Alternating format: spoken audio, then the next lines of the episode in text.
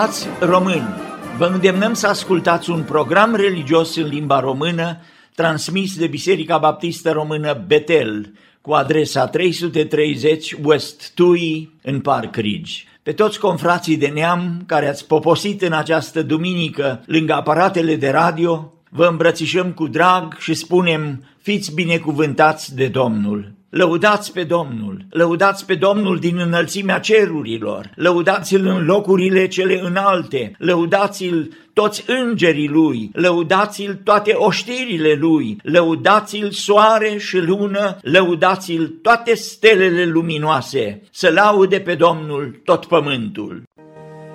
Lumină cuvântul tău sfânt,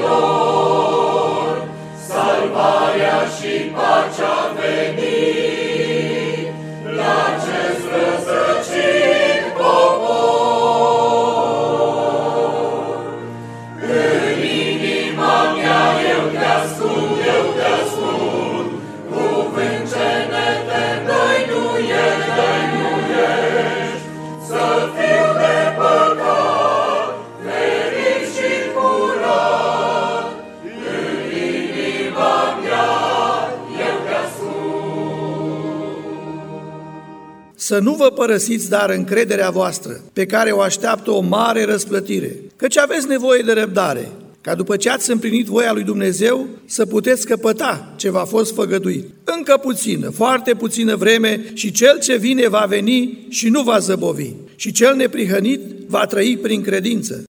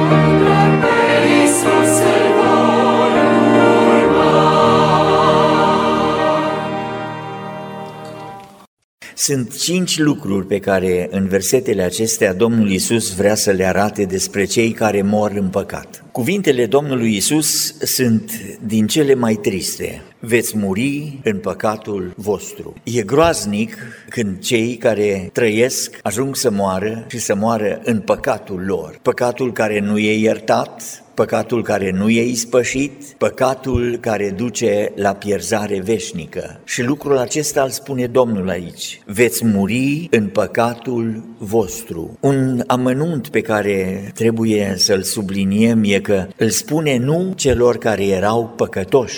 Vorbindu-le fariseilor, le spune, eu mă duc și mă veți căuta și veți muri în păcatul vostru. Cei care se considerau neprihăniți, ei erau în păcat, ei erau în starea de păcătoșenie, și din cuvintele acestea pe care Domnul le spune și Ioan e singurul care ni le redă, ni le spune și e multă teologie și învățătură de doctrină biblică și de aceea Ioan e numit Ioan teologul, aș vrea să vedem și sunt cinci lucruri pe care aș vrea să le subliniez. Și e vorba de cei care mor în păcatul lor, ca să vedem în oglinda aceasta nu cumva să fim și noi. Întâi, cei care mor în păcatul păcatul lor sunt oameni care sunt mulțumiți cu neprihănirea pe care o au ei. Domnul Isus vorbește fariseilor care erau foarte neprihăniți în ochii lor. Erau oamenii drepți, ei judecau pe alții. Ei făceau în mintea lor tot felul de judecăți, ăla e bun, ăla nu-i bun, ăla e un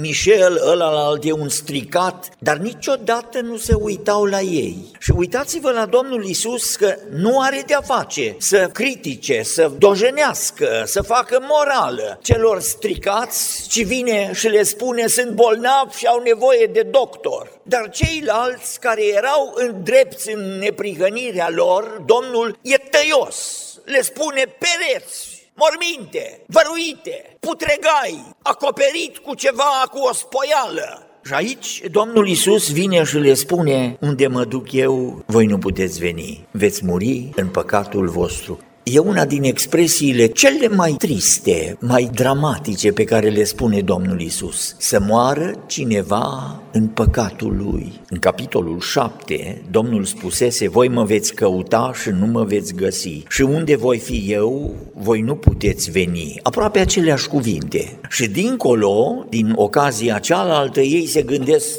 unde se duce? Poate se duce la greci, poate se duce la neamuri. Unde oare are de gând să se ducă omul acesta ca să nu-l mai putem găsi. Doar nu avea de gând să se ducă la cei împrăștiați printre greci și să învețe pe greci. Ce înseamnă cuvintele acestea? Mă veți căuta și nu mă veți găsi și nu puteți merge unde merg eu veți muri în păcatul vostru. Atunci iudeii au zis, doar nu avea de gând să se omoare. Și aici e inversarea, nu mai puțin fiți atenți la inversarea aceasta, pentru că altfel nu înțelegem de ce vorbesc ei așa. Unde mă duc eu, voi nu puteți veni. Deci, dacă se omoară, înseamnă că merge în șeol, în pedeapsă. Sinuciderea e păcatul irreversibil, e păcatul pentru care nu mai e timp de pocăință, nu mai e timp de ispășire și se duce să o omoară și merge în iad. Dar noi, noi nu, nu, noi nu mergem în iad. Nu, nu. Acolo, e adevărat că acolo nu putem merge, că noi avem neprihănirea noastră. Și aici e tăișul acestor versete și acestor cuvinte pe care le spun ei și le spune Domnul Isus. Starea aceasta e o stare în care oamenii sunt mulțumiți de ei înșiși nu mai au nevoie de pocăință, nu mai au nevoie de Dumnezeu, ei și-au rezolvat problemele ei înșiși. Și e cea mai mare amăgire și în vremea noastră, vremea în care oamenii se încred în ei și în faptele lor. Farisei aveau teologia faptelor, a contabilității divine, a cântarului cu două talere, fapte bune, fapte rele, a plusului de neprihănire cu care să-L impresioneze pe Dumnezeu și Dumnezeu să n-aibă altceva de făcut decât să-i trimită în sânul lui Avram. Noi suntem neprihăniți și e amăgirea cea mai mare pe care o au oamenii aceștia și e o stare în care mulți și astăzi se complac. În mod special la noi, la români, religia faptelor, religia în care oamenii să facă bine și milosteni și să lucreze în așa fel încât să își adune plusuri în contabilitatea lui Dumnezeu, în puterea lor, prin faptele lor, prin starea pe care ei o au. Aceștia sunt fariseii de atunci și fariseii de astăzi. Și Domnul Isus le spune, veți muri în păcatul vostru. Mântuirea e numai prin Domnul Isus Hristos. Diavolul vine și spune și veți auzim pe mulți astăzi, toate căile duc la Dumnezeu. Nu, la Dumnezeu e o singură cale. Cel care a venit și a spus, eu sunt calea. Adevărul e că toate străzile duc spre calea cea largă și diavolul vine și spune, nu, toate străzile duc la Dumnezeu. Nu, nu, nu. În firea în care suntem, noi deja moștenim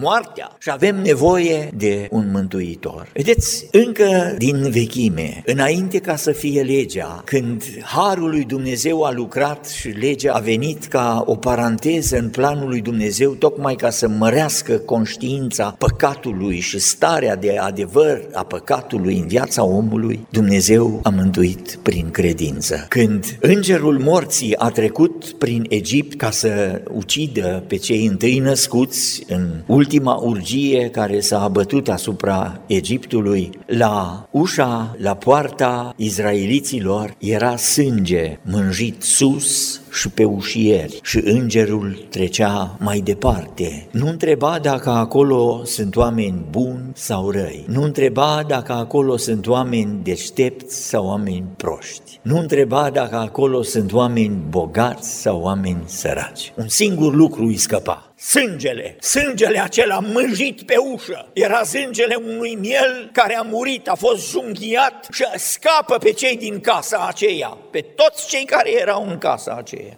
Când Ierihonul e cucerit, femeia aceea Rahav, care are numele de păcătoasă, dar la cuvântul pe care cei care veniseră să-i scodească țara i-au spus, când vom veni, Dumnezeu va distruge cetatea aceasta. Vei scăpa dacă vei pune un fir roșu la geam. Și ea are înțelepciunea, Rahav, și își cheamă părinții, își cheamă prietenii, își cheamă neamurile, înghesuiți-vă în casa aceasta, pentru că tot Ierihonul va fi distrus, va fi molos, va fi dărâmătură. Dar aici, după cuvântul pe care mi l-au spus oamenii aceia din partea lui Dumnezeu, aici scapă cine stă cu viața, indiferent că sunt bogați, că sunt răi, că sunt buni, că sunt păcătoși ca mine. Am pus un fir la fereastră, un fir cărămiziu, veți muri în păcatele voastre dacă nu aveți sângele care să vă mântuiască. Al doilea lucru pe care aș vrea să-l vedeți aici, oamenii aceștia sunt lumești. Voi sunteți de jos, le-a zis el, eu sunt de sus. Voi sunteți din lumea aceasta, eu nu sunt din lumea aceasta. E al doilea semn, sau dacă vreți, a doua stradă care duce la bulevardul acela larg ce duce la moarte, la pierzarea veșnică. Aceștia sunt lumești. Voi sunteți de jos, ce înăbușă sămânța adevărului, a cuvântului Evangheliei, dar îngrijorările viacului acestuia și înșelăciunea bogățiilor înneacă acest cuvânt și ajunge neroditor. Oameni care trăiesc după mersul lumii. Ce e lumea? Voi sunteți din lumea aceasta. Că toți suntem din lumea aceasta. Și Domnul Isus vine și spune, voi sunteți din lumea aceasta și de aceea veți muri în păcatul vostru. În Ioan 17, Domnul Isus spune despre el, eu nu mai sunt în lume, dar ei sunt în lume. Și vin la tine, Sfinte Tată, păzește în numele Tău pe aceea care, pe care mi-ai dat, pentru ei, ca să fie una. Și aici vine Domnul și spune despre adevărul acela de a fi în lume, dar nu din lume. Să nu ai esența lumii. În epistola întâia, Ioan vine și spune, nu iubiți lumea și nici lucrurile din lume. Nici măcar lucrurile din lume nu le iubiți. Nu cumva lumea pune lucrurile în viața noastră în așa fel încât le aranjează așa de frumos și de multe și de aglomerate încât nu-L mai vedem pe Dumnezeu și dragostea noastră pentru lucrurile acestea ajung să copleșească și să înădușe sămânța cuvântului lui Dumnezeu. La Galateni, la capitolul 1, apostolul vine și ne spune, la versetul 4, El s-a dat pe sine însuși pentru păcatele noastre ca să ne smulgă din acest viac rău după voia Dumnezeului nostru și a Tatălui. Sistemul acesta prezent al lumii copleșește inimile să nu fim din lumea aceasta. Eu sunt de sus și așa ne face Domnul și pe noi. Un alt semn e la versetul 24 când spune De aceea v-am spus că veți muri în păcatele voastre. Dacă nu credeți că eu sunt, veți muri în păcatele voastre. Oamenii aceștia nu cred în Domnul, nu cred în Domnul Isus Hristos. A crede sau a nu crede în Domnul? Iată întrebarea mare. A crede în Cel care poate să te mântuiască sau faci și trăiești după planurile tale. În Luca, capitolul 16, e întâmplarea pe care Domnul o spune despre bogatul și săracul. Era un om bogat. Nu spune că e pildă, lucrul acesta e real. Și îl spune Domnul cel care cunoaște bine și pe bogat și și pe săracul acela Lazar. Și ajunge bogatul în chinul, în văpaie și în uh, locuința morților și îl vede pe Lazar. Pe unii separăm și spunem, ăsta e credincios, ăsta e necredincios. Dincolo nu există necredincioși, toți sunt credincioși. Adică știu deja, Fratele Vurbrand, când a fost la Moscova după căderea comunismului, în aula studenților, a spus și i-a uimit că el ar vrea să aibă mintea gândirea lui Karl Marx, mintea lui Karl Marx după ce a murit.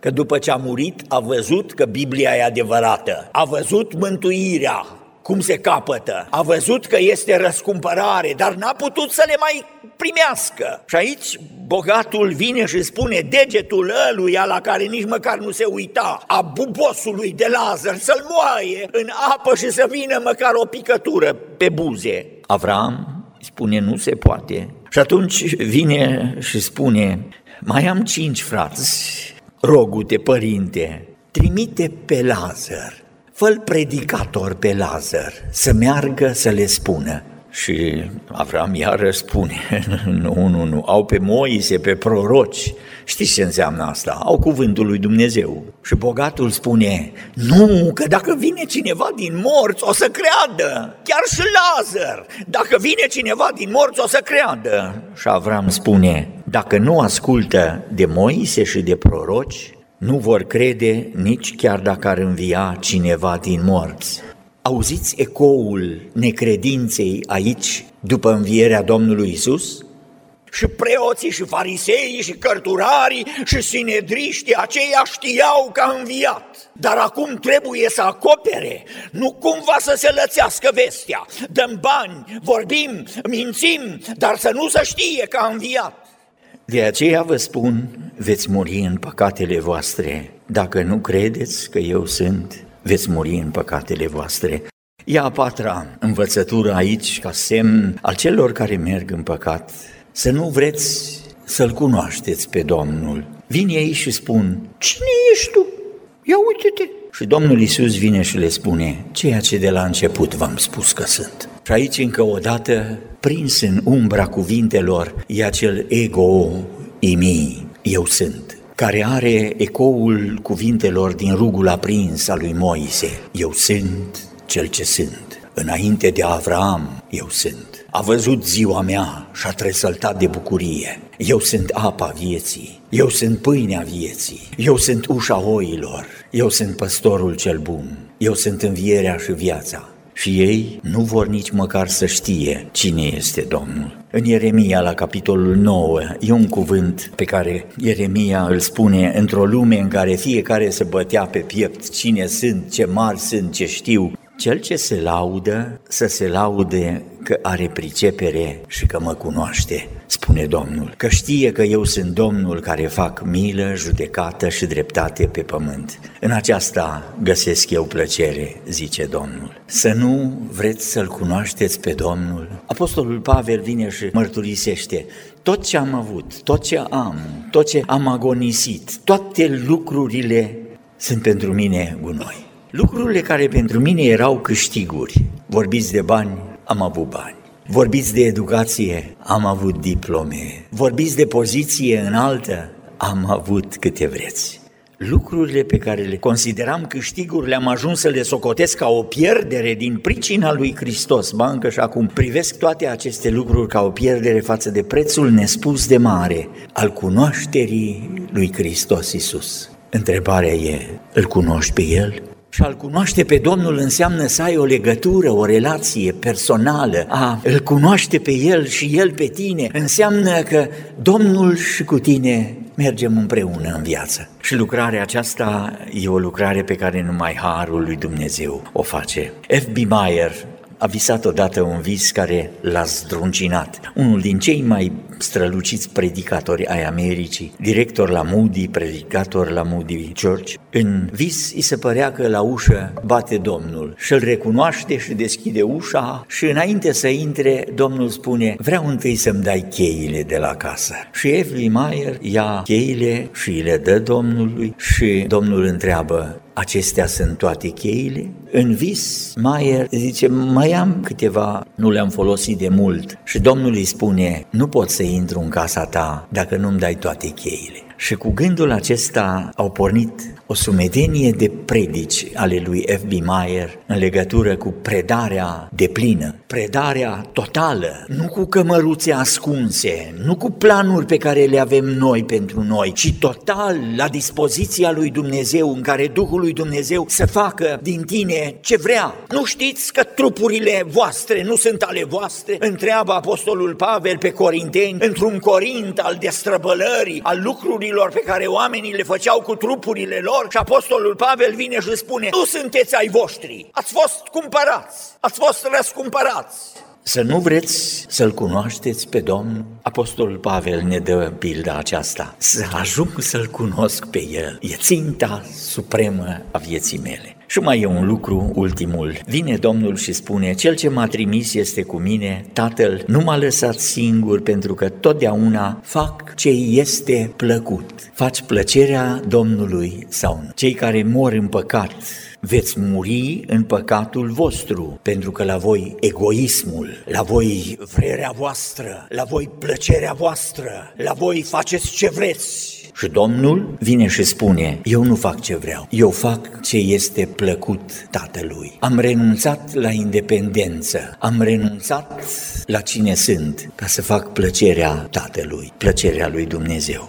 În psalm scrie Dumnezeu judecă pământul, să se veselească pământul. Și apoi vine alt psalm și spune Dumnezeu judecă pământul, să tremure pământul. Dumnezeu e cel care e stăpânul. Ce învățăm din asta? Aia să vedem, asta să vedem ce vrea să ne spună semnele acestea. Luțăr avea dreptate. Dumnezeu ne dă semne în vremea aceasta mai multe ca oricând, dar oamenii nu le mai socotesc ca semne. Dumnezeu nu are ce să caute în treburile noastre. De ce îl băgăm pe Dumnezeu în problemele astea politice și economice? De ce se bagă Dumnezeu în problemele pe care le avem noi? Noi suntem independenți de Dumnezeu. Și vine Domnul și spune, eu vreau să caut plăcerea, plăcerea Tatălui. Nu independență, ci o legare strânsă. Ce-i place Domnului? Ce spun? Îi face plăcere, se bucură? Dacă nu, închide gura. Unde mă duc? Îi face plăcere Domnului că mă duc. Cu cine sunt? Îi place Domnului anturajul?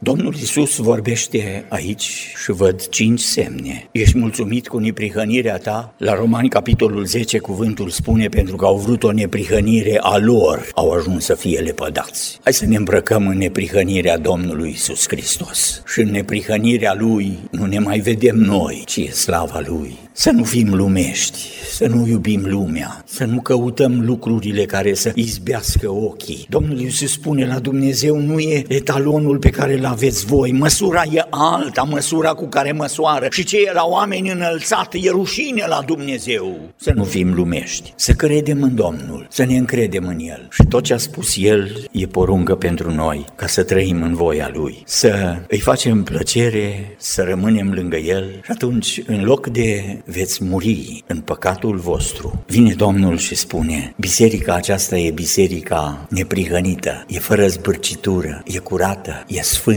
pentru că se vede Hristos, nu noi. Doamne, ajută-ne să trăim pentru Tine și legați de Tine și în plăcerea Ta și în bucuria Ta, ca să auzim și noi bunul răspuns în ziua de apoi. Veniți binecuvântații Tatălui de moșteniți împărăția care v-a fost pregătită înainte de întemeierea lumii. Amin.